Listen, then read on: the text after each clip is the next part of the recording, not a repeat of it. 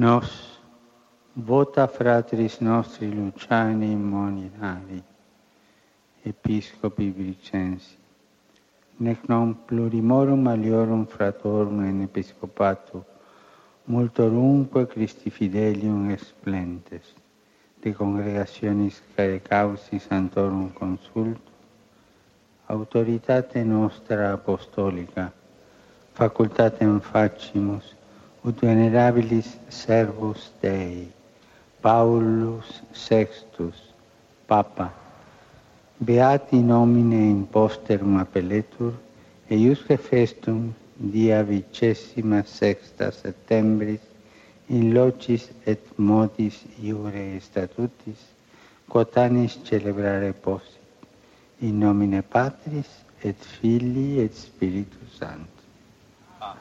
Die Seligsprechung Pauls VI. durch Papst Franziskus.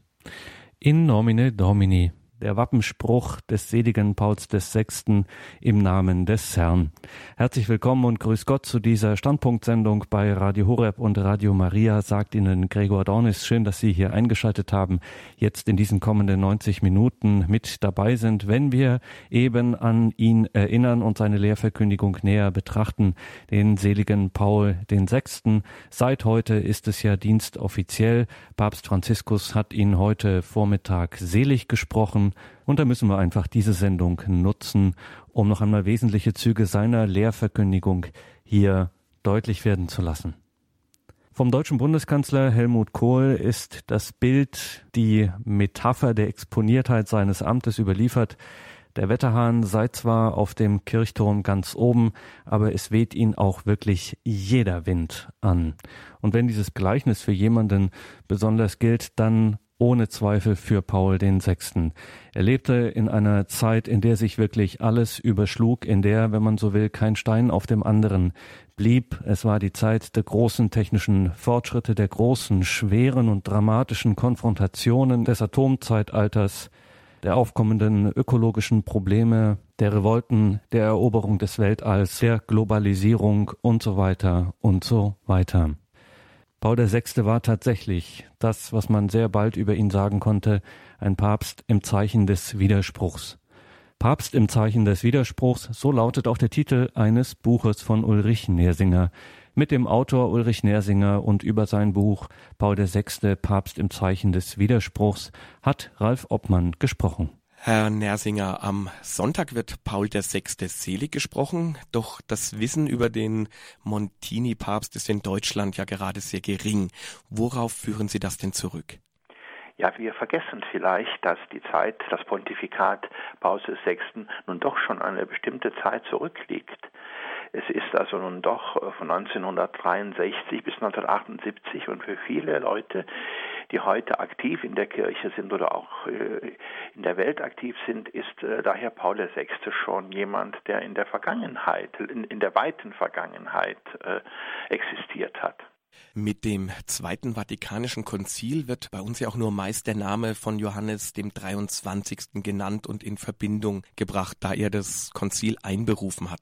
Jedoch hat ja gerade Paul VI. trotz Forderungen, das Konzil zu beenden, es weitergeführt. Wie sehen Sie hier sein Wirken und seine Anteilnahme an den Ergebnissen?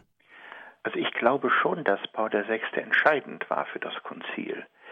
Er hat äh, das Konzil agieren lassen, er hat es äh, frei diskutieren lassen, aber er hat dann immer, wenn er sah, dass äh, das Dogma oder die Tradition in, in Bereichen äh, berührt wurden, die er nicht mehr äh, als äh, veränderbar sah, hat er immer eingegriffen.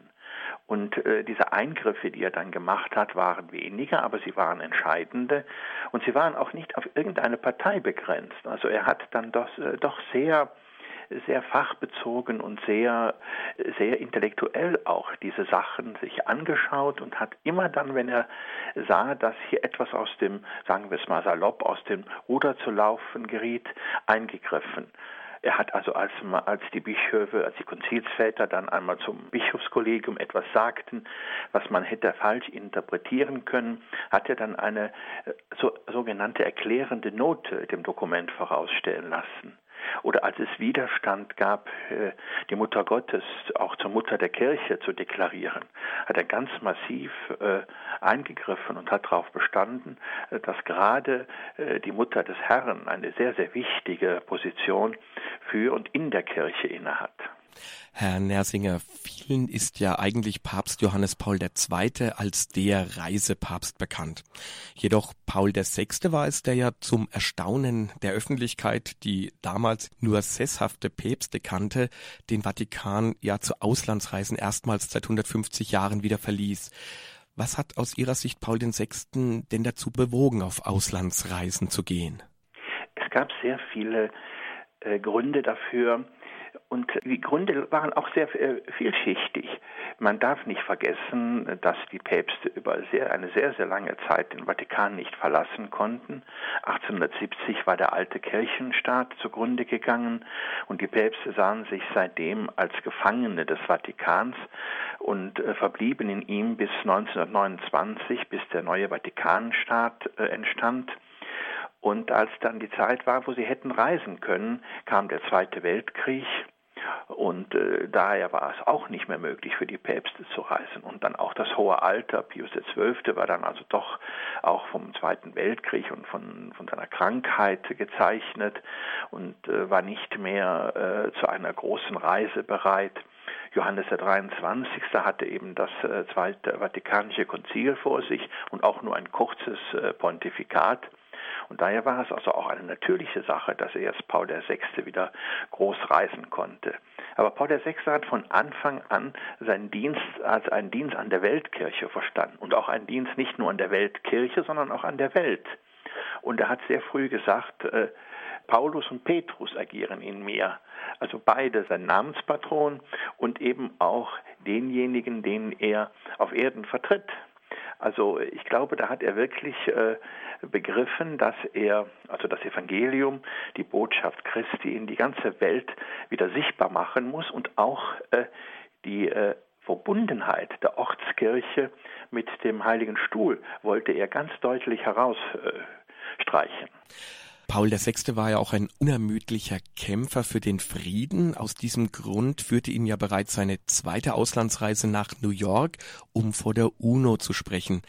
Wie wurden denn die Bemühungen für Frieden von Paul VI. in der Öffentlichkeit, aber auch gerade von den Staatsoberhäuptern aufgenommen? Man darf nicht vergessen, dass äh, Paul VI. noch als Monsignore den Zweiten Weltkrieg erlebt hat, und zwar hautnah erlebt hat in Rom, als Rom von den deutschen Truppen besetzt war. Und dort stand er an der Seite von Pius XII. und hat die ganzen Bedrängnisse, die ein Krieg hervorrufen kann, wirklich hautnah gesehen, miterlebt und auch versucht, äh, Abhilfe zu schaffen. Das war bestimmt ein, ein, ein prägendes Element. Aber er war auch von zu Hause aus und, und von seiner Überzeugung her immer für den Frieden eingestellt. Und daher war es ihm ein Bedürfnis, also auch hier von der Kirche aus einen großen Beitrag zu leisten. Und er hat das nicht nur in den großen Reden, die er zum Beispiel in New York gehalten hat, äh, verdeutlichen wollen, sondern auch ganz aktiv. Er hat sich also sehr in den Vietnamkrieg hineinbegeben, kann man fast sagen, indem er versucht hat zu vermitteln. Es ist ihm sogar gelungen, das ein oder andere Mal einen kurzen Waffenstillstand zu erreichen. Er konnte den, äh, den, Krieg nicht so beenden, wie er es wollte, aber er hat seinen kleinen Beitrag dazu geleistet. Und ich denke, das ist auch von der Weltgemeinschaft durchaus äh, anerkannt worden. Herr Nersinger, eine andere Entscheidung von Paul VI. sorgte ja für mindestens so viel Aufmerksamkeit wie seine erste Auslandsreise. Er legte die Tiara ab. Wie kam es zu dieser Entscheidung? Er wollte ein Zeichen setzen. Es ging ihm nicht darum, jetzt die Tiara als, als Symbol, als Insignie des Papstes abzulegen. Er hat das immer als einen persönlichen Akt verstanden. Er hat es, natürlich hat er auch gesehen, dass in dieser Zeit es nicht mehr äh, so leicht vermittelbar war, gekrönt zu werden als geistliches Oberhaupt. Aber er hat den Grundgedanken an sich, hat er noch später beibehalten, indem er gesagt hat, äh, er fühlt sich doch auch als Vater nicht nur der Christen, sondern auch aller, die glauben. Und das ist ja auch ein, ein, ein Gedanke, der bei der Krönung gesagt wird. Also der Papst empfing, empfing ja die Krone, also auch mit dem Ausspruch, dass er der Vater der Könige und der Völker sei. Und äh, diesen Gedanken äh, der Verantwortlichkeit hat er aufgenommen, aber diese äh, mittelalterliche Insignie hat er dann für seine Person abgelehnt. Und er hat ihr eine, nicht ab, man kann eigentlich noch nicht mal sagen abgelehnt, er hat sie einer Verwendung äh, zugeteilt, äh, die auf die äh, Armen hinzielte. Also er wollte, dass die Tiara, seine persönliche Tiara verkauft äh, würde und aus dem Erlös sollte dann den Armen eine Hilfe geleistet werden. Er selber hat auf die Tiara als, als Symbol nicht verzichtet, denn sie blieb weiterhin im Wappen, in den Dokumenten des Heiligen Stuhls äh, vorhanden, aber als persönliches Zeichen hat er darauf verzichtet. Sehr am Herzen lag Paul VI. ja auch die Verbesserung der Beziehung zu den Ostkirchen und zu den Ländern des damaligen Warschauer Pakts. Und das sieht man ja auch in seinen Friedensbemühungen. Dabei ging er ja auch ganz neue Wege, die für den Vatikan eigentlich nicht selbstverständlich waren zur damaligen Zeit. Ja, ein Weg, der äh, fast atemberaubend zu nennen ist, indem er sich mit dem ökumenischen Patriarchen von Konstantinopel traf, dann auch mit dem Erzbischof von Canterbury, dann mit den Vertretern der protestantischen Kirchen in Genf. Also er hat äh, wirklich versucht, die Einheit wieder anzugehen. Er wusste selber, dass es ein schwieriger Weg ist, aber er hat den mutigen Schritt gemacht. Und äh, das, es ging ihm natürlich vor allem auch äh, den Ausgleich oder die, die Wiederversöhnung mit den Kirchen des Ostens. Aber der Osten war auch für ihn wichtig in äh, kirchenpolitischer Sicht, denn äh, die meisten Staaten in Osteuropa standen noch unter der Herrschaft des Kommunismus. Und äh, er sah, dass die dortigen äh, Christen äh, sehr, sehr litten, auch die Oberhirten, die zu einem großen Teil eingekerkert waren. Und er hat dann eine äh, Politik versucht, die sogenannte Vatikanische Ostpolitik, die ein, schwierige, ein, ein, ein sehr schwieriges Unterfangen war. Es war ständig eine Gratwanderung. Äh, und äh, das ist ein, ein, eine sehr komplizierte Sache, die kann man auch nicht mit wenigen Sätzen abhandeln. Aber er hat sich da redlich bemüht und es gab auch Erfolge. Denn der Vatikan hat teilgenommen an der Konferenz für Sicherheit und Frieden in Helsinki. Und zeitweise stand die Konferenz sogar unter seiner Leitung. Und er hat es erreicht, und das ist sehr, sehr wichtig für die nachfolgende politische, aber auch kirchenpolitische Zeit, er hat es erreicht, dass im Abschlussdokument äh, die Gewissens- und Religionsfreiheit aufgenommen wurde, sodass sich jeder, jeder Dissident, jeder äh, Widerstand gegen den Kommunismus leistete, dann später natürlich auch Solidarność und andere Organisationen, sich auf diesen Passus berufen konnte. Und das ist also ein einzigartiges Verdienst des Vatikans und auch natürlich ganz, äh, ganz persönliches äh, Verdienst Pauls VI. Herr Nersinger, die Enzyklika Humane Vitae und die darin klare Haltung gegen künstliche Methoden der Empfängnisverhütung brachte Paul VI. ja nicht zuletzt hier in Deutschland viele Anfechtungen ein.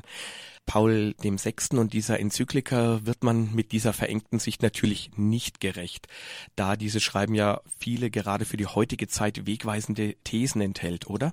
Ja, das eigentlich äh, wirklich äh, Tragische ist, dass man nicht erkennt, dass man nicht ein, zwei Sätze vor sich hat, in denen es um Empfängnisverhütung geht, sondern dass man ein wirklich großartiges Dokument, ein großartiges Schreiben vor sich hat, das also äh, wirklich in, in, faszinierender Art und Weise die eheliche Liebe und die Weitergabe des, äh, des Lebens darlegt. Also diese, dieser Satz oder diese zwei Sätze, die eben die Empfängnisverhütung berühren, sind also ein winziger Bruchteil und es ist also wirklich tragisch und, und, und schade, dass dieses äh, wirklich äh, wunderbare und heute noch sehr aussagestarke Dokument reduziert wird auf diese beiden äh, Sätze. Also ich denke, sowohl das ganze Problem der ehelichen Liebe und der ehelichen Vereinigung ist in diesem Dokument fantastisch dargelegt. Und es wäre zu hoffen, dass man diesen Schatz neu entdeckt und von daher ist mir durchaus eine Diskussion, auch heutige Diskussion um humane Vitae, äh, lieb, wenn daraufhin auch dann mal jeder sich äh, das Dokument vornimmt. Denn das ist die Tragik, dass äh, äh jeder redet darüber, aber kaum jemand hat das Dokument wirklich gelesen. Paul VI. war aber auch ein großer Reformer. So geht die Liturgiereform, auch verschiedene Reformen an der Kurie auf ihn zurück und auch die Annäherung an die zeitgenössische Kunst, die ja lange Zeit mehr auf Kriegsfuß mit der katholischen Kirche stand. Können Sie uns einige dieser Reformen von ihm nennen? Ja, vermutlich äh, wird uns am meisten bewusst sein die Liturgiereform, weil wir erlebt haben, äh, dass äh, die Heilige Messe da eine Erneuerung erlebt hat. Und äh, ich denke, da hat er wirklich versucht, äh, aus der Tradition heraus, denn äh, diese Reform ist nicht im luftleeren Raum entstanden. Und sie ist auch vorbereitet worden, denn äh, diese Liturgiereform wäre nicht möglich gewesen ohne die Vorarbeit, die schon Papst Pius XII. geleistet hat. Er hat die ersten Ansätze gemacht. Er hat die äh, Liturgie der, der Kar- und Osterwoche reformiert. Und auf diesen, auf diesen Reformen fußt dann auch die, äh, die Reform äh, Pauls VI., der nichts Neues schaffen wollte, sondern der einfach aus der Tradition heraus äh, diese, die, gerade die Feier äh, der Heiligen Messe in eine neue Zeit hineinbringen wollte. Und das hat natürlich auch Widerstände gegeben und erlebt. Aber im Großen und Ganzen hat er doch ein großes Werk da uns hinterlassen. Andere Reformen sind natürlich die Reformen, äh, die er in Rom selber gemacht hat. An der päpstlichen Hof hat er den alten päpstlichen Hof hinübergeführt in ein päpstliches Haus. Er hat manche äh, Traditionen, die er als nicht mehr äh, vermittelbar und auch nicht mehr als real ansah, hat er dann abgeschafft und hat eben diesen Hofstaat verschlankt und hat ihm den moderneren und eigentlich auch ursprünglichen Namen päpstliches Haus gegeben. Dann hat er die, die römische Kurie auch neu organisiert, um deutlich zu machen, dass äh, der Dienst der Kurie der Dienst des Petrus an der Weltkirche ist. Er hat also die Institutionen äh, gestrafft und er hat ihnen eine, eine wirksamere Funktion übergeben. Dann hat er auch, äh, auch äh, noch in vielen anderen Bereichen hat er Neuerungen eingeführt, aber immer verwurzelt in der Tradition, nie eben aus, wie ich schon sagte, aus dem luftleeren Raum gegriffen. Also da ist er schon, schon wirklich ein, ein beachtenswerter Papst gewesen. Und er hat natürlich versucht, auch die, die, die, äh, die damalige Zeit, die als die neue Zeit natürlich erlebte, auch mit der Kirche zu versöhnen, besonders in der Kunst. Äh, Paul VI. war ein sehr kunstsinniger Papst und er hat erkannt, dass auch die moderne Kunst ein Mittel der Verkündigung und der Verherrlichung Gottes ist. Und er hat da wirklich versucht, äh, neue Wege zu gehen, also auch neue, neue Kunstwerke zu schaffen und schaffen zu lassen. Denken wir an die, an die Audienz Audienzhalle im Vatikan, die uns heute selbstverständlich ist, das äh, geht auf seine Initiative zurück. Oder denken wir an, an bestimmte Kunstwerke im Vatikan an. Es gibt äh, neue Tore, die nach St. Peter hineinführen, die in seiner äh, Zeit entstanden sind. Also da gibt es eine ganze Reihe von, von Entscheidungen, die also auch über den Rahmen der Kirche hinaus an Bedeutung gewonnen haben. Herr Nersinger, in Ihrem Buch Paul VI., ein Papst im Zeichen des Widerspruchs, das vor kurzem erschienen ist, wollen Sie Paul VI. den Menschen heute wieder näher bringen. Dafür haben Sie auch mit vielen Zeitzeugen gesprochen. Was erwartet denn die Leser Ihres Buches? Ich wollte den Lesern keine strenge und, und allzu trockene Schrift zumuten, sondern ich wollte äh, dieses doch spannende äh, Leben des Papstes, das auch äh, ein spannendes Kapitel in der Kirchengeschichte ist, etwas äh, lebendig darstellen und habe versucht, also auch Geschichten, die passiert sind, also und Aussagen, aber auch Aussagen des Papstes selber. Es gibt einen, einen wunderschönen Dialog des Papstes mit Jean Gouton, einem berühmten französischen Philosophen, in dem der Papst viel von sich preisgibt. All diese Sachen habe ich versucht in das Buch einfließen zu lassen und eine leichte Lektüre zu geben, sodass man äh, äh, den Papst äh, und, und äh, sein Pontifikat kennenlernt, nicht in einer äh, nüchternen, allzu nüchternen Atmosphäre, sondern wirklich in einer gewissen Lebendigkeit. Ob es gelungen ist, äh, das kann ich natürlich selber schlecht äh, beurteilen. Das sollen doch am besten die Leser selber beurteilen, die hoffentlich zahlreich Ihr Buch lesen werden. Wie werden Sie die Seligsprechung von Paul VI. erleben? Sind Sie vielleicht auch in Rom gegenwärtig? Nein, ich werde leider in Deutschland bleiben müssen, werde mich aber bemühen, es am Fernseher mitzuverfolgen und natürlich auch äh, vor allen Dingen mitzuverfolgen äh, in, in, Gedanken und, und, und auch natürlich auch im, im, im Gebet, weil ich hoffe, äh, dass diese Seligsprechung doch äh, in vielen Punkten einen Impuls geben kann.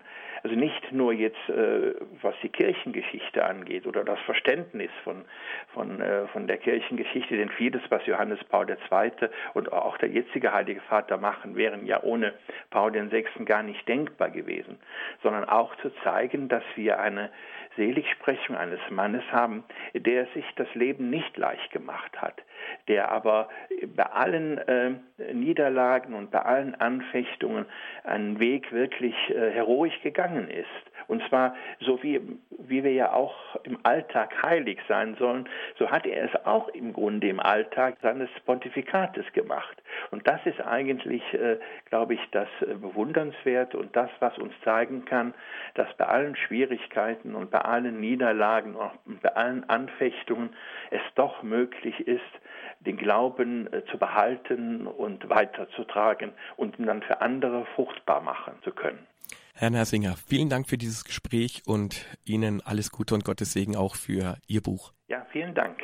Der Autor Ulrich Nersinger im Gespräch mit Ralf Obmann über das Buch Paul VI., ein Papst im Zeichen des Widerspruchs. Die näheren Angaben zu diesem Buch finden Sie natürlich im Infofeld zu dieser Sendung horeb.org. Sie können auch einfach unseren Hörerservice anrufen. 08328 921 110 ist die Telefonnummer, der gibt Ihnen dann auch die näheren Angaben dazu. Wir machen jetzt hier in der Standpunktsendung bei Radio Horeb und Radio Maria eine kurze Musik und sprechen gleich weiter über eine prophetische Enzyklika des seligen Papstes, seine Sozialenzyklika Populorum Progressio.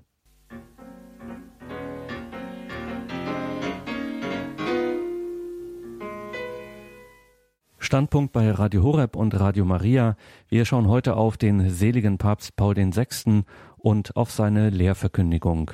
Wenn von Paul VI. die Rede ist, dann wissen nicht nur Insider, sondern auch Menschen, die vielleicht eher am Rande stehen oder sich nicht so sehr für die Papst- und Kirchengeschichte interessieren, wissen Sie schon, dass Paul VI. eine Enzyklika über Fragen der Sexualmoral in katholischer Lehre geschrieben hat. Humane Vitae, davon ist die Rede natürlich.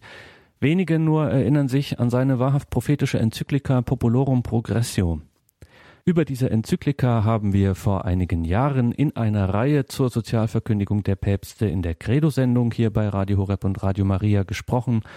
Diese Reihe gestaltete der Professor für katholische Soziallehre Dr. Clemens Breuer aus Köln und was er damals in dieser Sendung gesagt hat über die Enzyklika Populorum Progressio, da hören wir jetzt nochmal hinein. Liebe Hörerinnen und Hörer, im Sommer 1963 versammelten sich über 80 Kardinäle zum Konklave in Rom. Im fünften Wahlgang im, am 21. Juni wählten sie Giovanni Battista Montini zum neuen Papst. Er nannte sich Paul VI. und sein Wahlspruch lautete In nomine Domini, im Namen des Herrn. Herr Dornis hat es schon gerade auch kurz angesprochen. Es war eine Zeit, die 60er Jahre, eine Umbruchszeit. Und in dieser bewegenden Zeit, die mit vielen technischen Neuerungen verbunden war, wurde dieser Papst gewählt. Übersetzt kann man ja sagen, Populorum Progresso, die Entwicklung der Völker, der Frieden, das war ihm ein Anliegen seit Beginn seines Pontifikates und das hat er mit dieser Enzyklika besonders in den Blick nehmen wollen. Zu Beginn weist er darauf hin, gleich in, in der dritten Nummer, dass die soziale Frage heute weltweit geworden sei. Die soziale Frage war ja auch der Auslöser für die erste Enzyklika Leos XIII. Rerum Novarum und hier nun sagt der Papst viele Jahrzehnte später, dass die soziale Frage weiterhin dringend ist und im Mittelpunkt stehen muss der Soziallehre der Kirche, aber im Grunde heute eine weltweite Dimension angenommen hat. Es ist hier also schon die Globalisierung vorweggenommen, die im Grunde die Vernetzung, die Zusammenarbeit bzw. das Zusammenwachsen der Menschen, die Abhängigkeit wurde im Grunde in den 60er Jahren in einem hohen Maße vorangetrieben. Der Papst schreibt weiter, Schließlich ergab sich gegen Ende des Zweiten Vatikanischen Konzils für uns durch Gottes Fügung die Gelegenheit, uns an die Generalversammlung der Vereinten Nationen zu wenden. Er weist hier auf seine Rede hin, die er im Oktober 1965 vor der UNO, der Organisation der Vereinten Nationen, hielt. Er tat dies aus Anlass des 20. Jahrestages der Gründung der UNO, die 1945 gegründet wurde. Und er war der erste Papst überhaupt, der seit dieser Gründung vor der UNO gesprochen hat.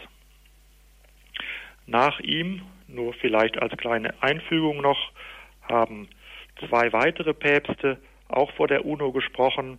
Zweimal war dies Johannes Paul II. 1979 und 1995 und im Jahr 2008 auch Papst Benedikt XVI.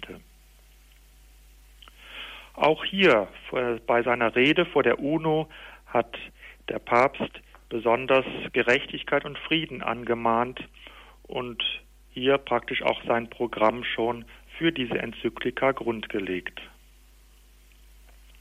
Als Grundproblem benennt der Papst in seiner Enzyklika das Freisein von Elend, die Sicherung des Lebensunterhaltes, Gesundheit, feste Beschäftigung, Schutz vor Situationen, die seine Würde als Mensch verletzen, ständig wachsende Leistungsfähigkeit, bessere Bildung, mit einem Wort, das Problem ist mehr arbeiten, mehr lernen, mehr besitzen, um mehr zu gelten. Diese quantitative Erhöhung sah er als ein großes Problem an und ermahnte, das geht wie ein roter Faden durch seine Enzyklika, ermahnt, dass daneben auch ein qualitativer Fortschritt einhergehen müsse mit diesem quantitativen. Er schreibt, Paul VI., man kann sicherlich manche Übelstände eines sogenannten Kolonialismus und seine Folgen nicht leugnen.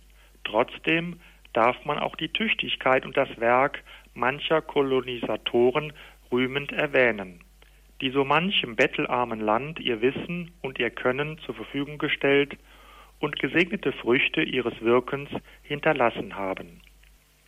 Gleichzeitig aber, so sagt der Papst, haben die sozialen Konflikte weltweites Ausmaß angenommen. Unruhen, die die ärmeren Bevölkerungsklassen während der Entwicklung ihres Landes zum Industriestaat erfasst haben, greifen auch auf Länder über, deren Wirtschaft noch fast rein agrarisch ist. Der Konflikt der Generationen verschärft sich so zu einem tragischen Dilemma. Entweder die Gebräuche und Überzeugung der Väter bewahren und auf den Fortschritt verzichten, oder sich der von außen kommenden Technik und Zivilisation öffnen und die Tradition mit ihrem ganzen menschlichen Reichtum hingeben. Und in der Tat, so schreibt er weiter, der sittliche, geistige, religiöse Halt von früher löst sich nur allzu oft auf, ohne dass die Eingliederung in die neue Welt genügend gesichert ist. Gerade die 60er Jahre zeichneten sich ja sehr stark aus durch, ent, durch eine Entwicklung, durch viele technische Neuerungen und durch diese starke Umbruchphase, die sich dann auch geistigerweise daraus erschloss. Und gerade hier mahnt der Papst zu einer Mäßigung und dass diese Wandlung nicht in einem negativen Sinne den Menschen beschädigt. Etwas weiter schreibt der Papst, gegründet, um schon auf dieser Erde das Himmelreich aufzurichten, nicht um irdische Macht zu erringen, bezeugt sie ohne Zweideutigkeit, dass die beiden Bereiche voneinander verschieden sind, dass beide die kirchliche und die staatliche Gewalt die höchste ist in ihrer Ordnung. Entwicklung ist nicht einfach gleichbedeutend mit wirtschaftlichem Wachstum, so schreibt er. Wahre Entwicklung muss, muss umfassend sein, sie muss jeden Menschen und den ganzen Menschen im Auge haben, wie ein Fachmann auf diesem Gebiet geschrieben hat. Äh, dieser Fachmann schrieb, wir lehnen es ab, die Wirtschaft vom Menschlichen zu trennen, von der Entwicklung der Kultur, zu der sie gehört. Was für uns zählt, ist der Mensch, jeder Mensch, jede Gruppe von Menschen bis hin zur gesamten Menschheit. Und hiermit hatte er im Grunde den Gedanken der Entwicklung in einem umfassenden Sinne auch aufgegriffen. Nicht eben nur quantitativ, sondern eben auch qualitativ, dass zunächst alle Menschen auch in ihrer Würde anerkannt werden, dass sie vor Gott gleich sind und auch sollen sie vor dem Staate zunächst gleich sein in aufgrund ihrer Menschenwürde. Mit Verstand und freiem Willen, so schreibt der Papst weiter, begabt ist der Mensch für seinen Fortschritt ebenso verantwortlich für sein Heil. Deshalb ist auch für uns die Entfaltung der menschlichen Person unsere oberste Pflicht. Die Entfaltung des einzelnen Menschen und der ganzen Menschheit wäre aber in Frage gestellt, wenn die wahre Hierarchie der Werte abgebaut würde.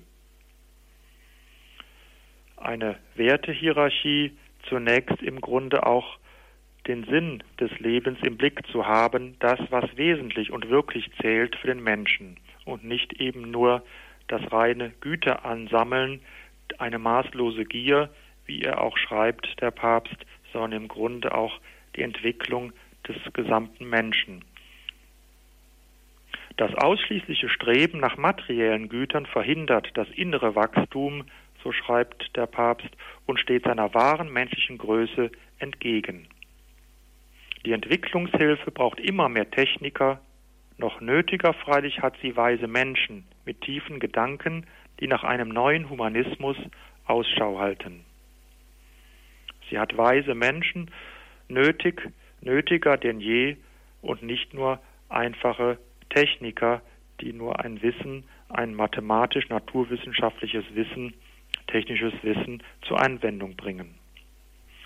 Und diese weise Men weisen Menschen wissen eben um die Würde des Menschen und das Ausrichten auch in gewisser Weise auf einen Geist der Armut. Auch das macht die Welt menschlicher, so schreibt der Papst.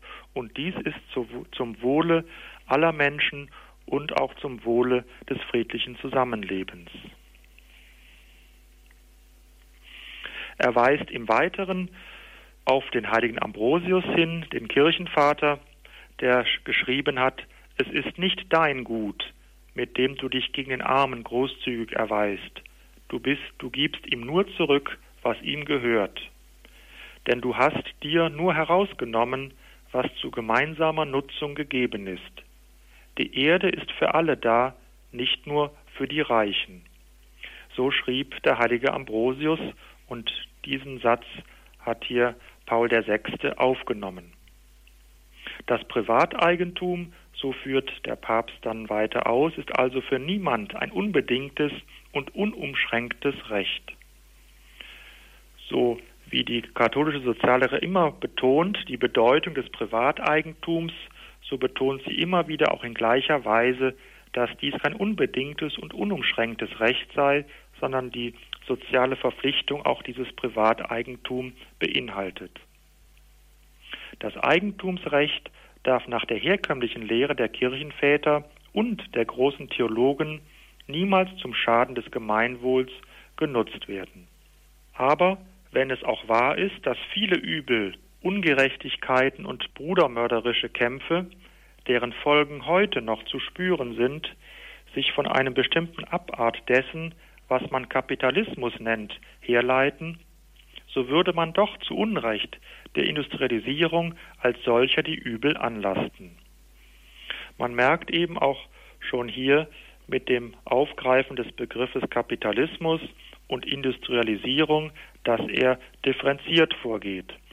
Er verherrlicht nicht den Kapitalismus, aber er verteufelt ihn auch nicht, das kapitalistische Wirtschaften. Und genauso wehrt er sich, dass man die Industrialisierung an sich für vieles Unrecht, was in der Zeit geschah, geschieht, zur Verantwortung zieht. Nein, beide weisen das kapitalistische Wirtschaften als auch die Industrialisierung will er in gewisser Weise davor in Schutz nehmen, dass man sie gänzlich für das Unrecht zur Verantwortung ziehen will. Man darf es nicht darauf ankommen lassen, dass der Reichtum der Reichen und die Stärke der Starken noch größer werden, während man das Elend der Völker verewigt und die Knechtschaft der Unterdrückten noch härter werden lässt. Er fordert also direkt auch die Staaten auf, tätig zu werden, um diese größer werdende Spanne zwischen Reichtum und Armut zu verkleinern, zu verringern. Jedes Programm, so schreibt der Papst, zur Steigerung der Produktion hat nur so weit Berechtigung, als es dem Menschen dient. Es reicht nicht, die Technik auszubauen, damit die Erde menschlicher zu bewohnen sei.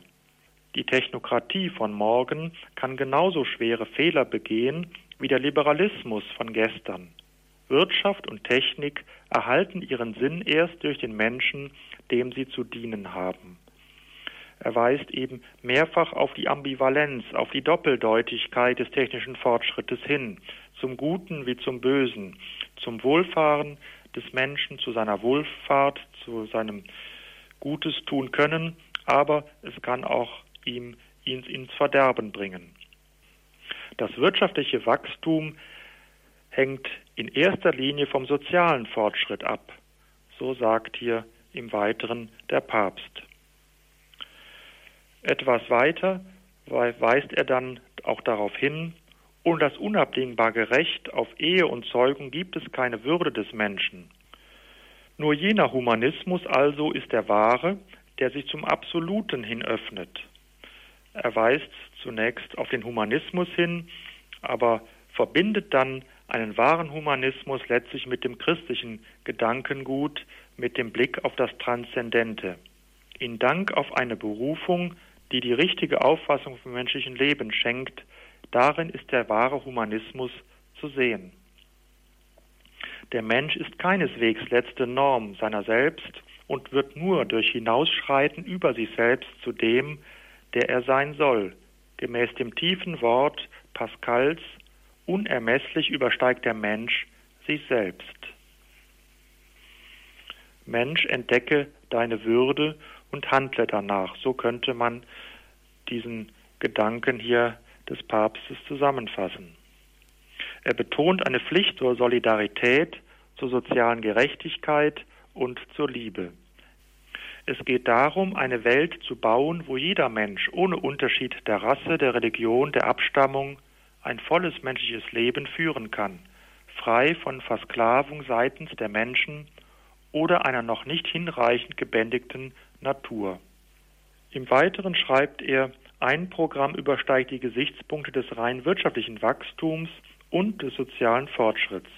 Es gibt dem Werk, das getan werden soll, Bedeutung und Gewicht. Und indem es um eine Verbesserung der Ordnung in der Welt bemüht ist, verleiht es dem Menschen selbst ein höheres Maß an Würde und an Kraft. Im Weiteren mahnt er den Kapitalismus und warnt vor einem ja, ungezügelten Kapitalismus, indem er sagt, die Preise, die sich frei auf dem Markte bilden, können ganz verderbliche Folgen haben. Die Spielregel des freien Handels kann also für sich alleine in internationalen Beziehungen nicht regieren. Also allein das freie Spiel der Kräfte im wirtschaftlichen Bereich, das ist zu wenig. Wir hätten ansonsten, wenn wir es rein wirtschaftlich sehen würden, eine Wirtschaftsdiktatur unter dem Gesichtspunkt, unter der Hypothese eines Homo economicus, eines wirtschaftlich denkenden und handelnden Menschen und nicht mehr eines Menschen, der im Grunde auch seiner religiösen Berufung nachkommt. Er mahnt die Solidarität unter den Völkern an. Sie muss es allen Völkern erlauben, ihr Geschick selbst in die Hände zu nehmen. Jedes Volk merkt sehr schnell, so schreibt der Papst, ob seine Helfer mit oder ohne Zuneigung zugreifen, ob sie nur Technik bringen oder die Würde der Menschen fördern wollen. Ihre Botschaft wird nur dann angenommen, wenn sie von brüderlicher Liebe getragen ist. Diese selbstlose Liebe, die auch hier im Blick sein muss, die eben ist hier deutlich zu erkennen. Wir freuen uns zu hören, dass in manchen Nationen der Militärdienst durch einen Sozialdienst oder überhaupt durch irgendeinen sonstigen Dienst wenigstens teilweise ersetzt werden kann. Die Hochrüstung, die ja auch damals schon sehr stark vorangeschritten war, der, die Spannungen, die sich auftaten, gerade auch zwischen Ost und West in der Welt, gerade das war ihm ja dies besondere Anliegen und er mahnte hier dieses Wettrüsten müsse auch beendet werden. Es geht darum, am geistigen und sittlichen Fortschritt aller Menschen zu arbeiten. Und schließlich hier einer der letzten Gedanken, die er in seiner Enzyklika niederlegt. Die Reichen sollen wenigstens wissen, dass die Armen von ihrer Tür stehen und auf die Brosamen von ihren Tischen warten. Also auch immer hier zu Beginn die soziale Frage und am Ende hier auch diese Mahnung, dass diese Brüderlichkeit, diese Zusammengehörigkeit aller Menschen, ob reich oder arm, im Blick sein muss. Ohne dieses Zuordnen der Menschen zueinander, dieses im guten Sinne auch Beistehen, kann es auf Dauer keinen wahren Frieden geben. Das war die Grundbotschaft hier dieser Enzyklika und es war sicherlich auch mit einen zentralen Gedanken, die er ja in seinem Pontifikat niederlegen wollte. Populorum Progressio, die Enzyklika von Paul VI. in der Einschätzung von Dr. Clemens Breuer, Professor für katholische Soziallehre.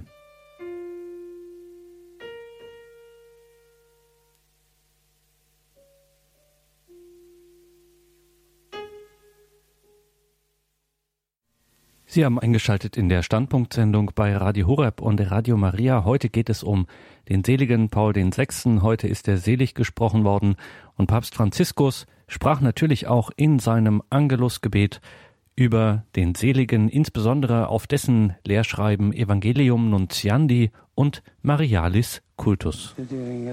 Allen danke ich für die Anwesenheit und ich bitte Sie, den Lehren und dem Beispiel des neuen Seligen zu folgen.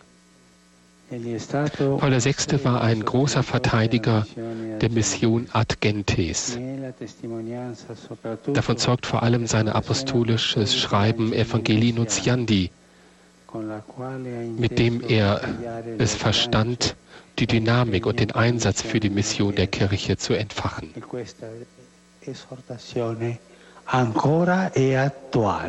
Und diese Exhortation ist heute noch aktuell. Es ist wichtig, diesen Aspekt des Pontifikats von Paul VI. zu bedenken, gerade heute, wo man den Weltmissionssonntag begeht. Vor dem Gebet des Engel des Herrn möchte ich die tiefe marianische Verehrung des seligen Paul VI. noch ansprechen. Diesem Papst wird das Christenvolk immer dankbar sein für sein apostolisches Schreiben Marialis Cultus und dafür, dass er Maria zur Mutter der Kirche proklamiert hat bei der Schlusssession des Zweiten Vatikanischen Konzils.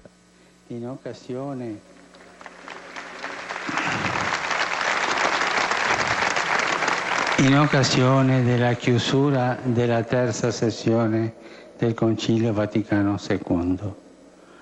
Maria, Maria, Königin der Heiligen, hilf uns in unserem Leben, den Willen des Herrn, so wie es der neue Selige getan hat, treu zu verwirklichen. Papst Franziskus beim heutigen Angelusgebet.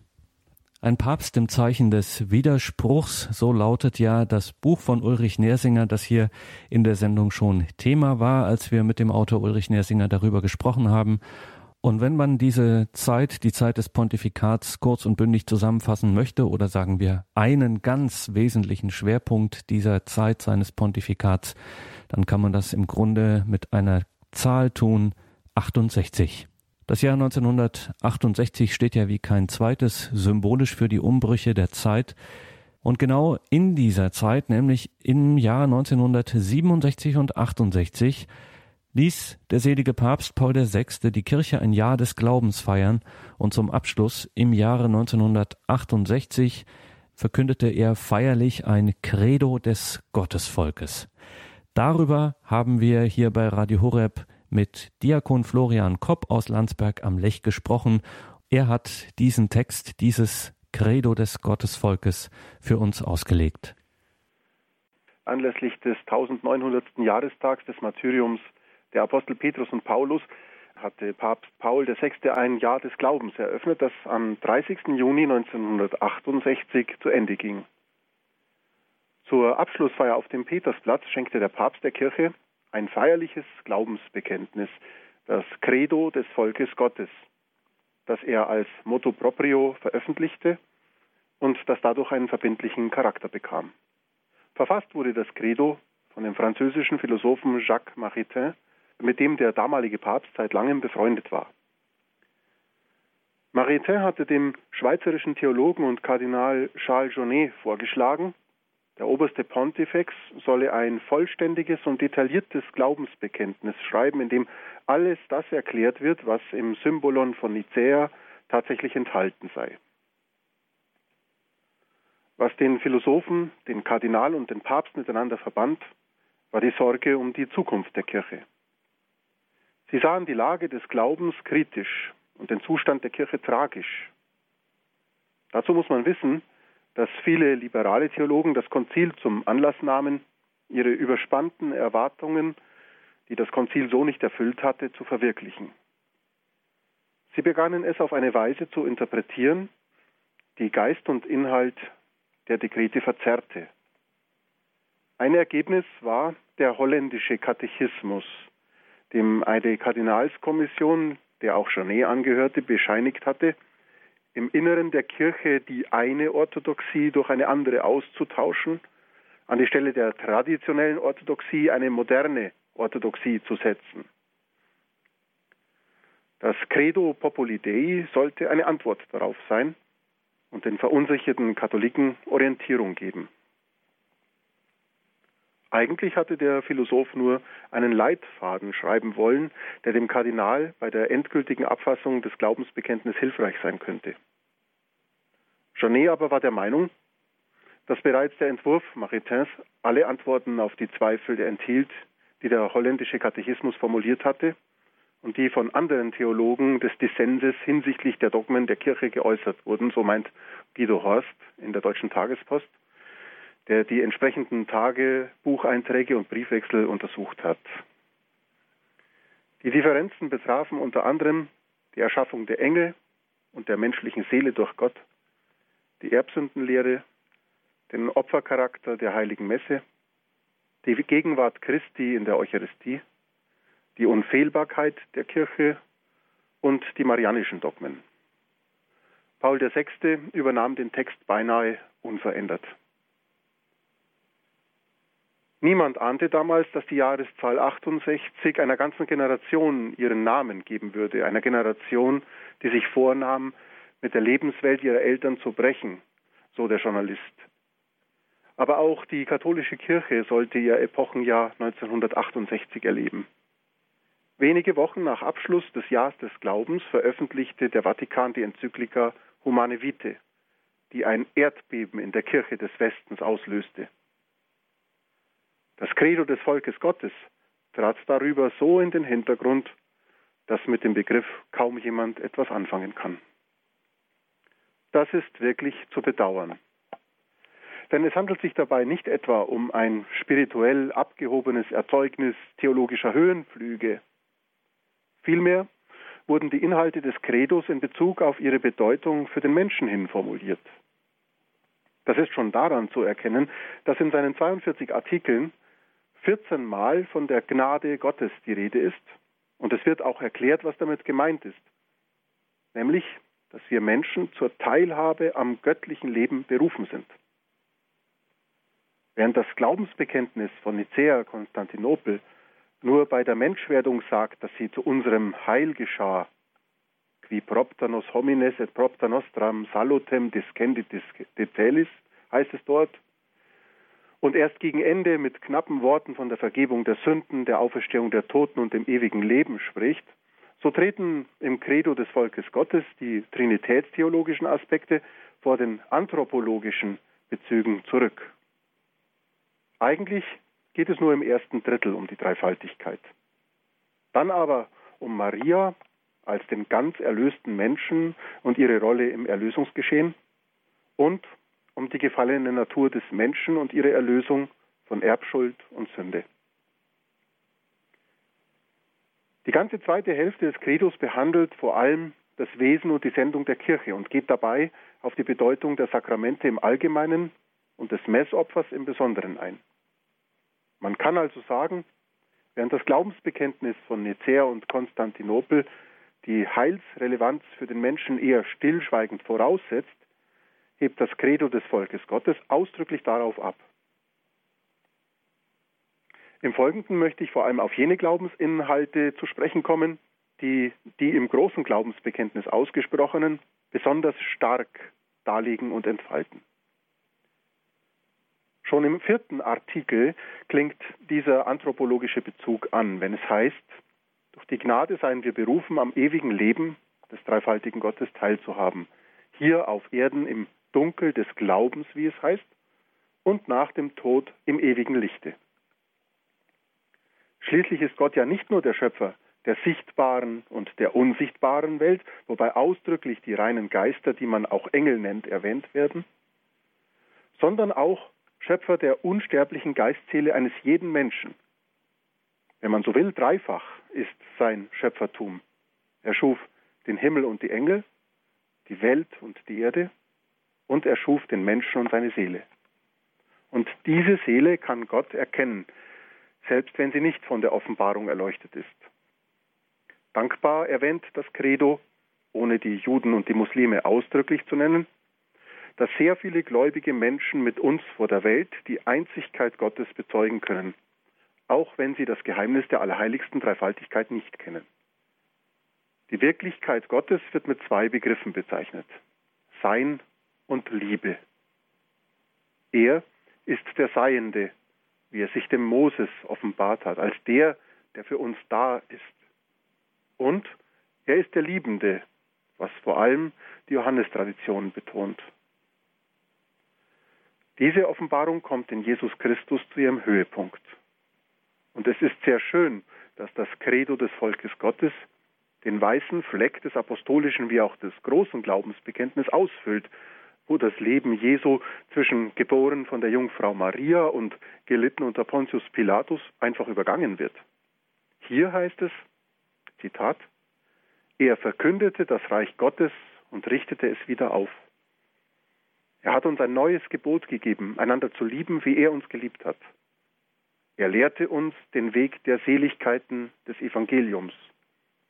Armut im Geiste, Milde, Geduld im Leiden, Durst nach der Gerechtigkeit, Barmherzigkeit, Reinheit des Herzens, Wille zum Frieden, Verfolgung erdulden um der Gerechtigkeit willen. Bei der Auferstehung Jesu werden seine beiden Naturen hervorgehoben. Einerseits ist er aus eigener Kraft wieder auferstanden. Das heißt, in ihm ist Gottes Kraft lebendig. Zum anderen ist er der Erstgeborene der Toten. Denn durch seine Auferstehung berief er uns zur Teilnahme am göttlichen Leben, welches das Leben der Gnade ist. Und schließlich bestätigt das Credo dass Jesus als Herr der Geschichte wiederkommen wird aufs Neue. Und zwar dieses Mal in Herrlichkeit, um die Lebenden und die Toten zu richten, einem jeden nach seinen Verdiensten. Was heißt das nun? Das Credo spricht es deutlich aus. Jene, die der Liebe und dem Erbarmen Gottes entsprochen haben, werden eingehen zum ewigen Leben. Jene aber, die bis zum Ende ihres Lebens die Liebe und das Erbarmen Gottes ablehnten, werden dem Feuer überantwortet, das niemals erlischt. Das Leben des Gläubigen kennt kein anderes Verdienst, als der Liebe und dem Erbarmen Gottes sein Herz zu öffnen und darauf zu antworten. Auch bei der Behandlung der dritten Person der Dreieinigkeit wird sofort der Bezug zum Menschen hergestellt. Der Heilige Geist steht nicht nur in einer besonderen Beziehung zu den Propheten und den Aposteln des Alten und Neuen Bundes. Er erleuchtet, belebt, beschützt und führt vielmehr die ganze Kirche, heißt es. Er läutert ihre Glieder, wenn sie der Gnade nicht wieder, wenn sie der Gnade nicht widerstehen. Sein gnadenvolles Wirken, das bis in das Innerste der Seele eindringt, macht den Menschen fähig zu antworten auf den Anruf Christi, seid vollkommen, wie euer Vater im Himmel vollkommen ist. Die Berufung des Menschen und das Wirken des Heiligen Geistes ist demnach nichts weniger als die Heiligkeit. Dies werden wir gleich exemplarisch an der Mutter Gottes sehen. Nous croyons en Dieu, le Père Tout-Puissant, Créateur du ciel et de la terre, mystère de la foi. Mystère de la foi. Nachdem wir nun die Dreieinigkeit behandelt haben, kommt dieses Credo des Volkes Gottes auf die Erlösung und die Heiligung des Menschen zu sprechen und geht dabei zunächst auf Maria ein. Der Mensch ist berufen, sich vom Heiligen Geist heiligen zu lassen. Von daher ist nun auch an zentraler Stelle die Würdigung Mariens zu verstehen, der das Credo des Volkes Gottes drei Artikel widmet. Erstens wird gesagt, dass Maria in Hinblick auf die Verdienste ihres Sohnes auf eine besonders erhabene Weise erlöst und von jeglichem Makel der Erbsünde bewahrt worden ist. Dass sie an Gnade alle anderen Geschöpfe überragt, heißt aber nicht, dass Maria ein übernatürliches oder gar übermenschliches Wesen wäre. Im Gegenteil, sie verkörpert vielmehr den idealen Menschen, wie Gott ihn sich eigentlich vorgestellt hat. Das gilt, gilt besonders für die zweite Aussage, dass sie nämlich, Zitat, am Ende ihres irdischen Lebens mit Leib und Seele die Herrlichkeit des Himmels aufgenommen und ihrem auferstandenen Sohne in der Verklärung angeglichen wurde. Denn dies, so heißt es, geschah in Vorausnahme des künftigen Loses aller Gerechten. Maria ist sozusagen nach ihrem Sohn die zweite der Auferstandenen. Und alle Gläubigen dürfen darauf hoffen, genauso erlöst und verklärt zu werden. Das dritte marianische Geheimnis betrifft nun ihr Muttersein. Wir glauben, heißt es da, dass die Mutter der Kirche im Himmel ihre Mutterschaft an den Gliedern Christi fortsetzt, indem sie mitwirkt bei der Erweckung und Entfaltung des göttlichen Lebens in den Seelen der Erlösten. Schon die dogmatische Konstitution des Zweiten Vatikanischen Konzils, Lumen Gentium, hat eine gesunde Marienverehrung gegen übertriebene Praktiken abgegrenzt. Was wir von Maria glauben, wirft immer ein Licht auf das Geheimnis der Menschwerdung, der Menschwerdung des Gottessohnes und Erlösers, aber auch auf unsere Menschwerdung. Durch das erlösende Heilshandeln Gottes sollen wir immer mehr zu Menschen, zu erlösten Menschen werden. Mit den Worten des heiligen Augustinus, Gott wurde Mensch, damit der Mensch vergöttlicht werde, damit er sich heiligen lasse. Vor dem Konzil wurde oft einseitig die Verstrickung des Menschen in Sünde und Schuld so betont, dass Maria und die Heiligen auf einen so unerreichbar hohen Sockel entrückt schienen, der für den normalen Gläubigen kaum zu erklimmen war. Während die Verkündigung früher allzu oft und allzu stark die Gefahr, das ewige Leben zu verlieren, beschworen hat, droht sie heute bisweilen die grundsätzliche Erlösungsbedürftigkeit des Menschen und den Ernst unseres irdischen Daseins aus dem Auge zu verlieren. Um den Menschen die Angst vor dem Gericht Gottes zu nehmen, gehen manche Seelsorger sogar so weit, die Sünde zu psychologisieren, persönliche Schuld zu bagatellisieren und die Existenz der Hölle oder dämonischer Mächte ganz zu leugnen. Aber sie widersprechen damit nicht nur der kirchlichen Überlieferung, sondern auch dem biblischen Zeugnis und dem Konzil. Verstehen Sie mich bitte nicht falsch. Natürlich sollen wir vor Gott keine Angst haben. Seine Liebe befreit uns von falschen Schuldgefühlen und schenkt uns einen neuen Anfang. Aber gerade diese Liebe fordert uns doch heraus, ihr zu entsprechen. Die Besorgnis, hinter der Liebe Gottes zurückzubleiben, Gott und den Menschen nicht genügend zu lieben, hat nichts mit Angst und Schuldgefühlen zu tun, sondern mit Gottesfurcht. Wenn aber die Welt nicht mehr als ein dramatischer Ort der Bewährung begriffen wird, wenn das Leben nicht als ein Ringen um Wahrheit und Wachstum in der Liebe verstanden wird, dann gerät auch die Notwendigkeit der Erlösung aus dem Blick. Dann ist auch die Erlösungstat Christi letzten Endes nicht zu verstehen.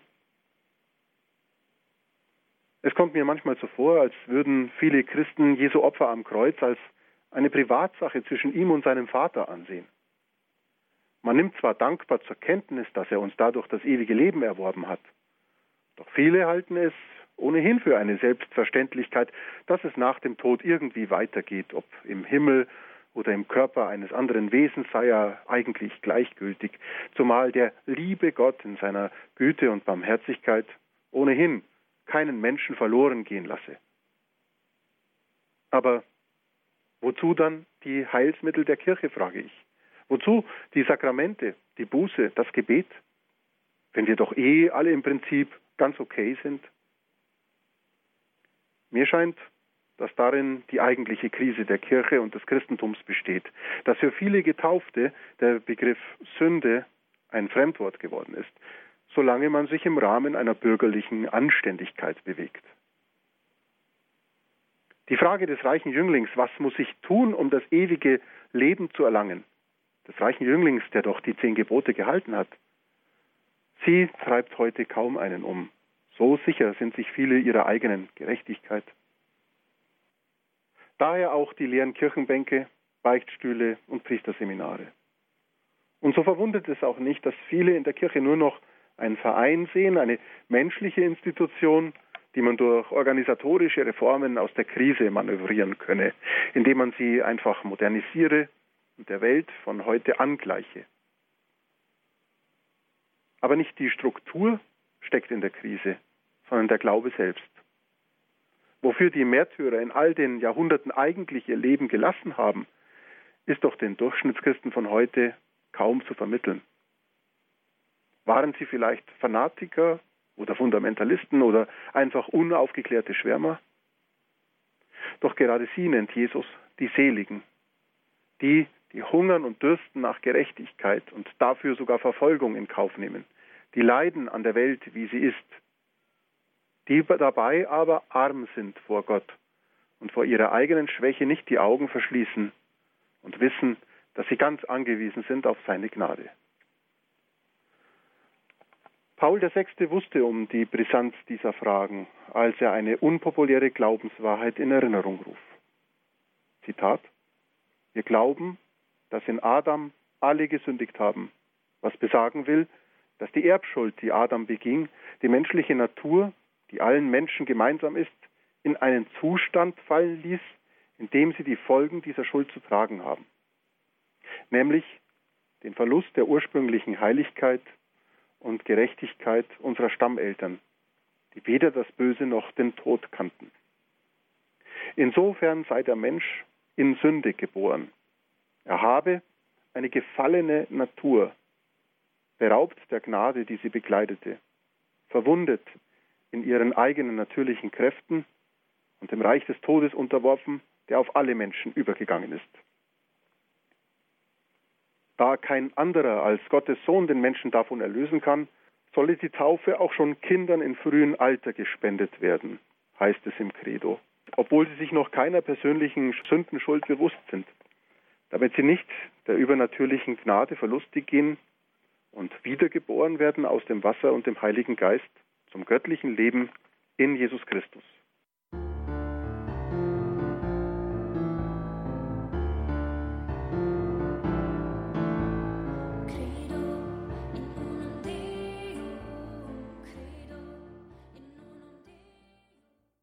Ja, wir haben gerade die Erbsünde und die Erlösung behandelt und kommen nun zum Wesen der Kirche. Im ganzen zweiten Teil dieses Credos des Volkes Gottes geht es ja um die Kirche. Es ist paradox, dass man in einer Zeit, in der Sünde und Schuld zunehmend psychologisiert und bagatellisiert werden, mit der Kirche und ihren Mitgliedern umso harscher ins Gericht geht. Nicht nur Ungläubige, auch manche Christen beteiligen sich am Anprangern und Verurteilen von Fehlern oder was man dafür hält, seien es aktuelle Skandale oder vergangene Missstände.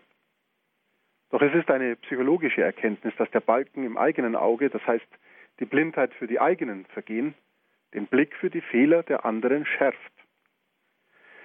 Vielen Menschen dienen die wirklichen oder vermeintlichen Missstände in Geschichte und Gegenwart der Kirche als Grund, sich von ihr zu distanzieren.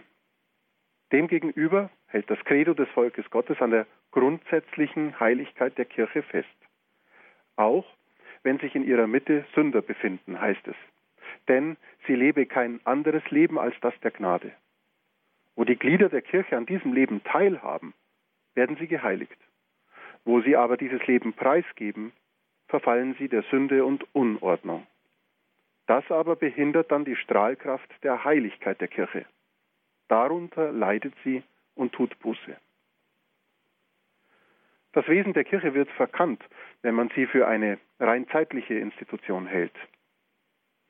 Doch auch jene täuschen sich, die in ihr eine rein geistige Gemeinschaft sehen, die keine Struktur, die keiner Struktur bedürfe. Vielmehr hat die Gestalt der Kirche eine Außen- und eine Innenseite. Das Credo bekennt, sie wurde von Jesus Christus auf dem Felsen gegründet, der Petrus ist, und zwar als sichtbare Gemeinschaft mit einem hierarchischen Aufbau. Sie ist aber zugleich eine geistige Gemeinschaft, die den mystischen Leib Christi bildet, der seine Kirche in der Zeit Gestalt annehmen lässt durch die Sakramente.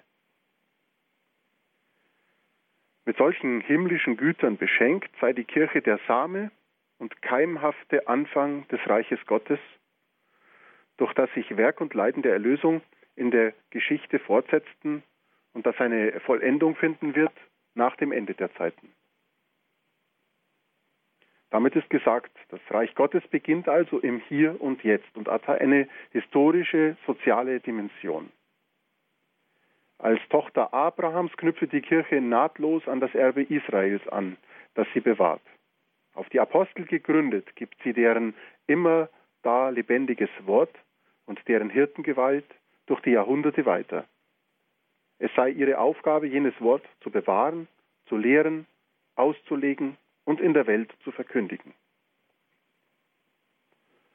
Das Credo des Volkes Gottes unterstreicht, dass das Wort Gottes nicht nur in geschriebener Form überliefert sei und verlangt das Bekenntnis zu allem, was die Kirche als von Gott geoffenbarte Wahrheit zu glauben vorliegt, sei es durch eine feierliche Glaubensentscheidung, durch die Gesamtheit der Bischöfe, sei es durch das päpstliche Lehramt ex cathedra.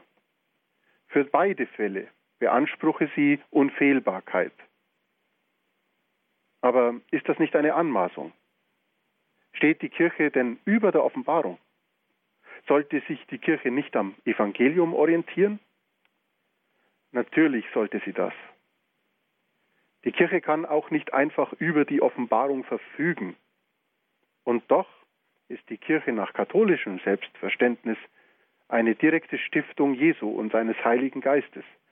Auf ihr basiert die heilige Überlieferung der Apostel, auf die schließlich auch die heiligen Schriften des neuen Bundes zurückgehen. Die Kraft des Heiligen Geistes wirkt also nicht nur in der Bibel, sondern auch in der kirchlichen Überlieferung und in den Nachfolgern der Apostel. Wenn das Vertrauen auf das unmittelbare und lebendige Wirken des Geistes in der Kirche schwindet, geht ihre Einheit in die Brüche. Und auch die Heilige Schrift kann sie nicht mehr garantieren. Die Geschichte der Reformation gibt dafür ein trauriges Beispiel. Deshalb kann das Credo des Volkes Gottes formulieren, dass die von Christus gegründete Kirche, für die er gebetet hat, unfehlbar eine ist. Im Glauben, im Kult und in ihrer hierarchischen Gemeinschaft. Und das bei aller liturgischen, theologischen und spirituellen Vielfalt. Aber wie verhalten sich nun die anderen Glaubensgemeinschaften zur Kirche und umgekehrt? Mit dem Konzil erkennt das Credo an, dass es, Zitat, zahlreiche Elemente der Wahrheit und Heiligung auch außerhalb der Gemeinschaft der Kirche gibt, welche ihr zugehören und eigentlich auf die katholische Einheit hindrängen. Und wir glauben an das Wirken des Heiligen Geistes, der in den Herzen der Jünger Christi die Liebe zu dieser Einheit entflammt. Ja, auch die Einheit gehört zu den Gaben des Heiligen Geistes, was oft vergessen wird. Eine versöhnte Verschiedenheit, wie sie in ökumenischen Kreisen oft gefordert wird, kann, dem, kann es demnach nur geben, wenn sich alle Glieder wieder ganz in den Dienst des einen Leibes stellen, der unter der Trennung leidet. Von daher ist auch klar, warum sich schon das Konzil scheut, andere christliche Gemeinschaften einfach als Kirchen zu bezeichnen. Es kann ja nur eine Kirche geben, denn Christus, der alleinige Mittler und Weg zum Heil, ist für uns gegenwärtig in seinem Leib, der die Kirche ist, so das Credo. Auch wenn dieser Kirche viele auf geistige Weise zugehören, die nicht gerade Mitglied der römisch-katholischen Kirche sind. In diesem Sinn äußert das Credo schließlich die Hoffnung, dass auch die Gläubigen, die noch nicht voll und ganz der Gemeinschaft der einen Kirche angehören, sich eines Tages in der einen Herde mit dem einen Hirten zusammenfinden werden. Denn die Kirche sei heilsnotwendig. Daran hält auch das Zweite Vatikanische Konzil fest. Und zugleich gilt, dass der göttliche Heilsplan alle Menschen umfasst. Das Credo zitiert hier Lumen Gentium. Zitat: Diejenigen, die ohne ihre Schuld die Frohbotschaft Christi und seine Kirche nicht kennen, aber aufrichtig Gott suchen und sich mit Hilfe der Gnade um die Erfüllung seines Willens bemühen, den sie aus den Forderungen ihres Gewissens klar erkannt haben, ihre Zahl ist freilich Gott allein bekannt, können das Heil erlangen. Nachdem nun das Wesen der Kirche als die eine heilige katholische und apostolische erklärt wurde, geht das Credo des Volkes Gottes auf ihre Sendung ein. Diakon Florian Kopp aus Landsberg am Lech über das Credo des Gottesvolkes von Papst Paul VI. aus dem Jahre 1968.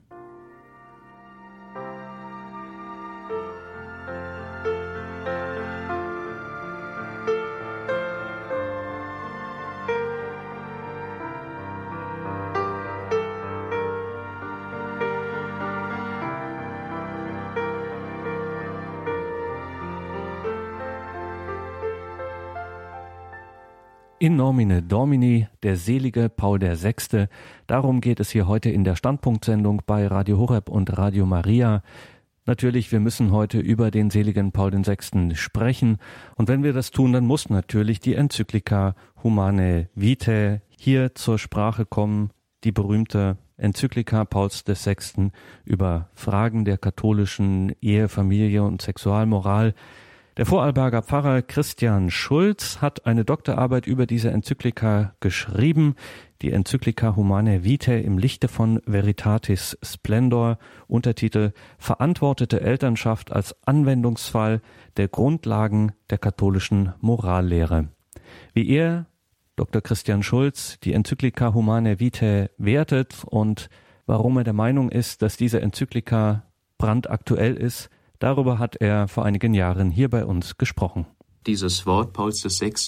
ist bleibend aktuell und es wird immer bleibend aktuell sein. Ich möchte, um ein wenig auch zu dieser Schrift selber jetzt überzuleiten, ein wenig zu ihren Hintergründen sagen, um so auch den Kontext ein wenig klarer zu haben. Es ist schon eine lange Tradition, dass die Kirche, auch das kirchliche Lehramt in Verbindung mit dem gläubigen Gottesvolk Stellung genommen hat zu Fragen der Sexualmoral, auch zu Fragen der Gestaltung des ehelichen Lebens, auch der Frage, wie mit der Fruchtbarkeit, die mit der Sexualität einhergeht, umzugehen ist. Wir haben also eine lange Tradition mit verschiedenen Ausprägungen auch einer Weiterentwicklung, denke ich, bis zum heutigen Tag ist zu tun, aber wir erkennen auch eine wesentliche Kontinuität.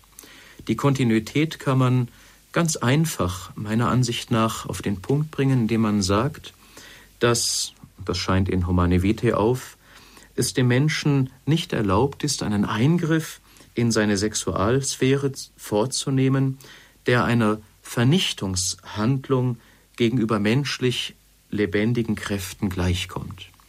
Das kann man auf verschiedene Felder hin dann ausdeuten und eben in unserem speziellen Falle auch auf den Bereich der Empfängnisregelung, der Frage nach der Kontrazeption oder den entsprechenden Methoden. Also dieses Prinzip ist Grundlage. Warum das Grundlage ist, dazu werden wir gleich bei inhaltlichen Fragen noch näher kommen. Zunächst aber noch eben zu dieser Tradition, zu dieser Lehre der Kirche.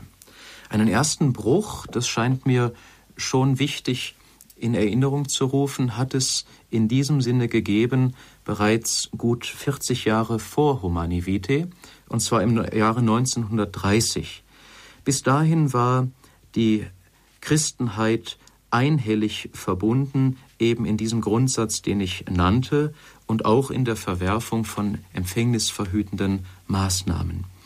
Aber in diesem Jahr gab es eine Konferenz des anglikanischen Weltepiskopats, die sogenannte Lambeth-Konferenz, und da wurde zum ersten Mal unter zwar sehr klar umrissenen Hintergründen und Bedingungen, aber doch ein Ja auch zu Verhütungsmaßnahmen innerhalb der ehelichen Begegnung, ehelicher Akte ausgesprochen. Und damals sah sich dann einige Monate später Pius Elfte veranlasst, mit seiner Enzyklika Casti Connubii zu reagieren, wo er ein deutliches Ja aussprach zu der periodischen Enthaltsamkeit, also zu dem, was wir heute als natürliche Empfängnisregelung bezeichnen, und eine absolute Verwerfung aller sogenannten künstlichen Methoden der Empfängnisregelung, also unerlaubte Praktiken gegen die Fruchtbarkeit. Das ist auch ein wesentlicher Referenztext, auf den sich späterhin das Zweite Vatikanische Konzil, die Konzilsväter, selbst berufen haben in der Pastoralkonstitution Gaudium et Spes. Dort wird allerdings ganz im Einzelnen konkret zu den Fragen der Methoden keine Stellung genommen. Es wird aber, das ist wichtig festzuhalten, gesagt, ja, eine Regelung der Nachkommenschaft, der Zahl der Kinder ist legitim, aber auch das nur unter ganz klar umrissenen Bedingungen, wenn also wirklich die Verhältnisse kein, keine weiteren Kinder zulassen. Das sei eine ganz wesentliche Gewissensentscheidung, die zu treffen ist, aber nach Maßgabe auch der kirchlichen Vorgabe und Lehre. Und zugleich ist darauf hingewiesen worden, dass in der Regelung der Fruchtbarkeit niemals Methoden angewandt werden dürfen, die das kirchliche Lehramt und so wörtlich in Auslegung des göttlichen Gesetzes verwirft. Noch einmal, Zweites Vatikanisches Konzil ist vielfach in Vergessenheit geraten und kaum noch erwähnt worden, als dann die heftigen Diskussionen um Humane Vitae losgingen. Und Humane Vitae verdankt sich im Grunde genommen der noch offen gebliebenen Frage, wie jetzt neu aufgekommene Methoden der Empfängnisregelung zu bewerten sind. Und das ist, salopp gesagt, damals die Pille gewesen. 1960 auf dem amerikanischen Markt zugelassen, dann Anfang der 60er Jahre auch in Deutschland. Eine ähm, hormonelle Verhütungsmethode. Und im Grunde genommen war es jetzt die Frage, wie ist vor dem nach wie vor geltenden Prinzip dass eben kein Eingriff stattfinden darf, der die Zeugungspotenz ausschaltet vom ehelichen Akt, bewusst abkoppelt. Wie ist diese Methode zu bewerten? Ist sie in Übereinstimmung zu bringen mit diesem Prinzip oder widerspricht sie ihm? Und das hat eben das Konzil nicht mehr bearbeitet. Ähm, Johannes der 23. hat bereits eine Kommission eingerichtet, die sich mit dieser Frage und überhaupt auch der Ehelehre noch spezieller zu beschäftigen hatte. Paul VI. hat sie erweitert. Dann, kurzum, hat es zwei Gutachten gegeben, die dann in die spätere Geschichte eingegangen sind als Mehrheits- und Minderheitsvotum. Paul VI. hat sich dann dem sogenannten Minderheitsvotum angeschlossen, mit dem Ergebnis, was dann auch eben Eingang gefunden hat in die Enzyklika Humani Vitae. Wohlgemerkt, wir haben keinen Bruch zwischen den grundsätzlichen allgemeinen Vorgaben Gaudium et Spes, Zweites Vatikanum und Humane Vitae, sondern eine wirkliche Verbindung und eine Fortführung mit einer jetzt klar herausgeschälten Antwort auf die Frage nach ganz bestimmten Methoden, wie sind die im Licht der bisherigen kirchlichen Lehre zu bewerten. Nachdem ich so kurz den Hintergrund von Humane Vitae ein wenig umrissen habe, will ich sogleich auf Humane Vitae selber eingehen. Ich möchte die Schlüsselstelle kurz, so wie sie in diesem Text auch vorliegt, den Zuhörern zu Gehör bringen, wobei ich allerdings zugleich auch einschränkend sagen möchte, es ist nicht die einzige Stelle, die Enzyklika umfasst bei weitem mehr, und es geht mir darum, gerade diese Schlüsselstelle, um ihren Inhalt zu erfassen, eingebettet zu sehen in die umliegenden Ausführungen Pauls VI. Aber nun dieses Zitat. Ebenso ist jede Handlung verwerflich, die entweder in Voraussicht oder während des Vollzugs des ehelichen Aktes oder im Anschluss an ihn beim Ablauf seiner natürlichen Auswirkungen darauf abstellt, die Fortpflanzung zu verhindern, sei es als Ziel, sei es als Mittel zum Ziel. Soweit also das, was dann die größte praktische Relevanz erlangt hat.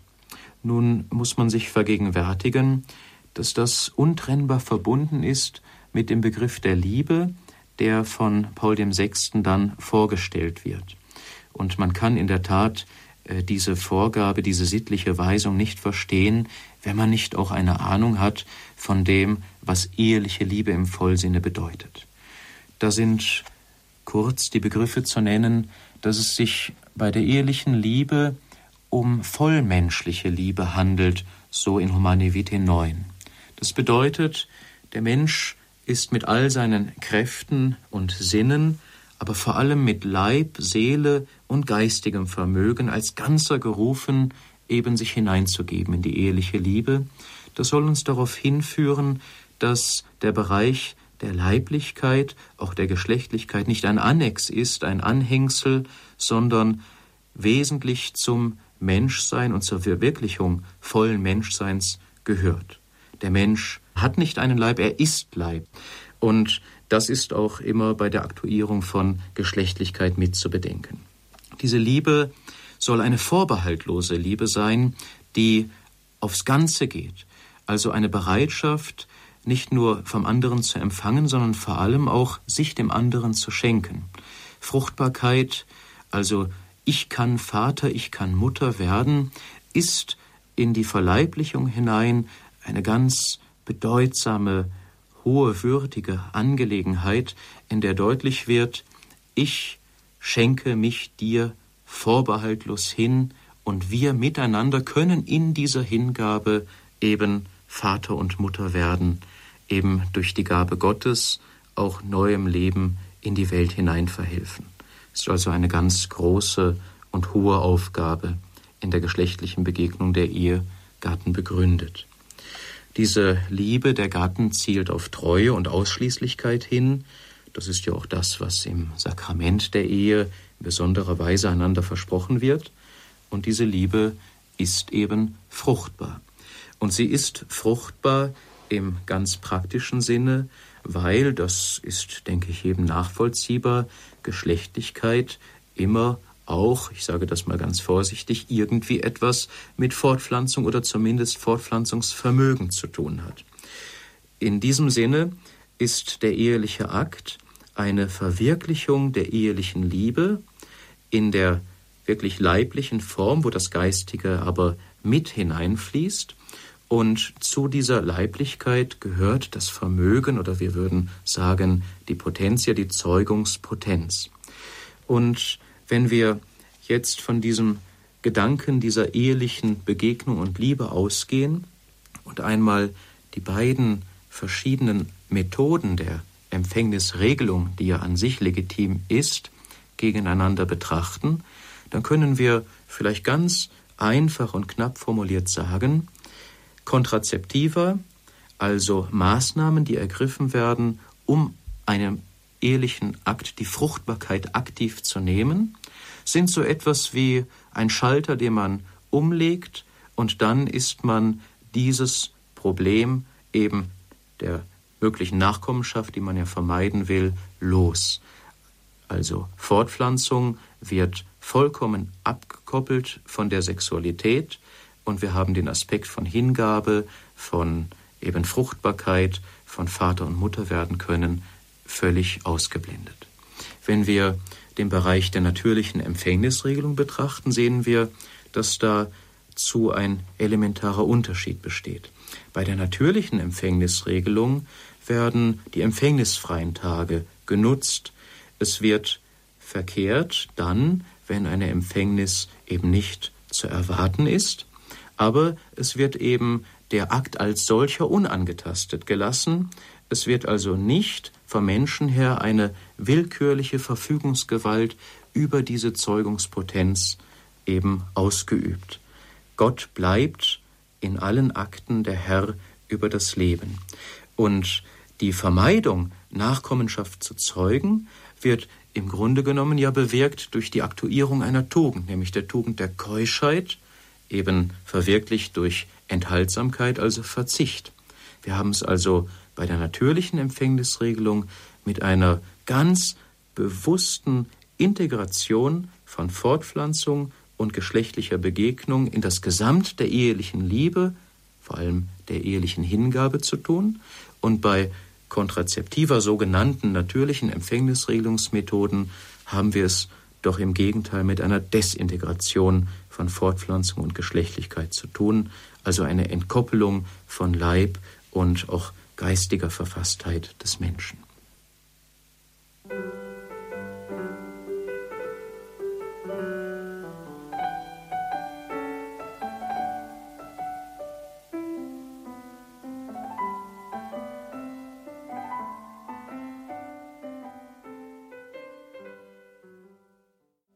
Dr. Christian Schulz über die Enzyklika Humane Vitae von Paul VI.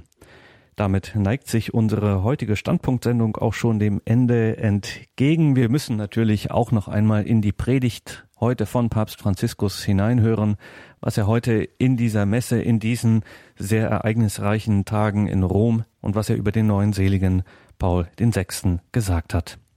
Zuvor noch der Hinweis an Sie, liebe Hörerinnen und Hörer. Es gibt eine CD von dieser Sendung bei unserem CD-Dienst und auf horeb.org können Sie sich diese Sendung auch downloaden. Ganz wichtig noch der Hinweis auf das Infofeld zu dieser Sendung mit allen Angaben zu den heute besprochenen Büchern, sowohl von Ulrich Nersinger, Paul VI., ein Papst im Zeichen des Widerspruchs und Christian Schulz, die Enzyklika Humane Vitae im Lichte von Veritatis Splendor. Wie gesagt, wir hören jetzt noch hinein in die Predigt von Papst Franziskus. Damit endet diese Standpunktsendung. Um 21.40 Uhr beten wir die Komplett, das Nachtgebet der Kirche. Danke, liebe Hörerinnen und Hörer, dass Sie hier mit dabei waren in dieser Sendung. Einen gesegneten Abend und eine behütete Nacht wünscht Ihnen Ihr Gregor Dornis. An diesem Tag der Seligsprechung von Papst Paul VI. kommen mir seine Worte in den Sinn, mit denen er die Bischofssynode einrichtete.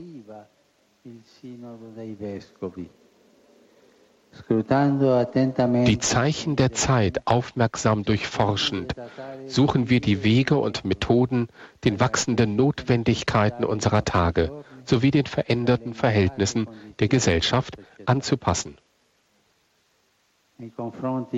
Angesichts dieses großen Papstes, dieses mutigen Christen, dieses unermüdlichen Apostels können wir vor Gott heute nur ein ebenso einfaches wie ehrliches Wort sagen. Danke.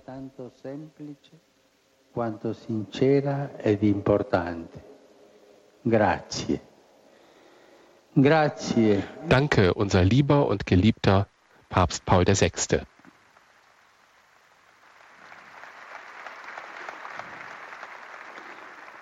Grazie nostro caro e amato Papa Paolo VI. Grazie e Danke für dein demütiges und prophetisches Zeugnis der Liebe zu Christus und seiner Kirche.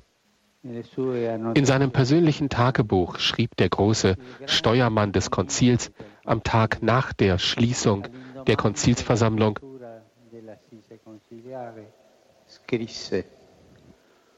Vielleicht hat der Herr mich in diesen Dienst gerufen und hält mich darin, nicht etwa, weil ich eine Begabung dafür hätte oder damit ich die Kirche regiere und vor ihren gegenwärtigen Schwierigkeiten rette, sondern damit ich etwas für die Kirche leide und es deutlich wird, dass er und kein anderer sie leitet und sie rettet.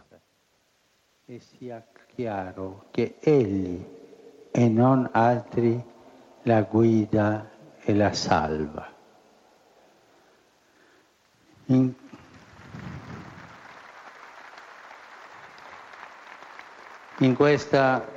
Umiltà in dieser Demut erstrahlt die Größe des seligen Pauls VI. Während sich eine säkularisierte und feindliche Gesellschaft abzeichnete, hat er es verstanden, weitblickend und weise und manchmal einsam das Schiff Petri zu steuern, ohne jemals die Freude am Herrn und das Vertrauen auf ihn zu verlieren. e.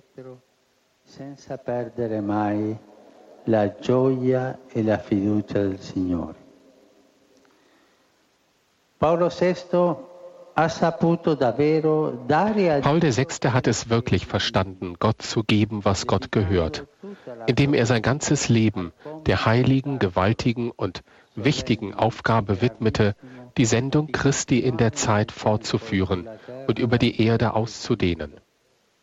Er hat die Kirche geliebt und hat sie geleitet, damit sie gleichzeitig liebevolle Mutter und Ausspenderin des Heils für alle Menschen sei e dispensatrice di salvezza.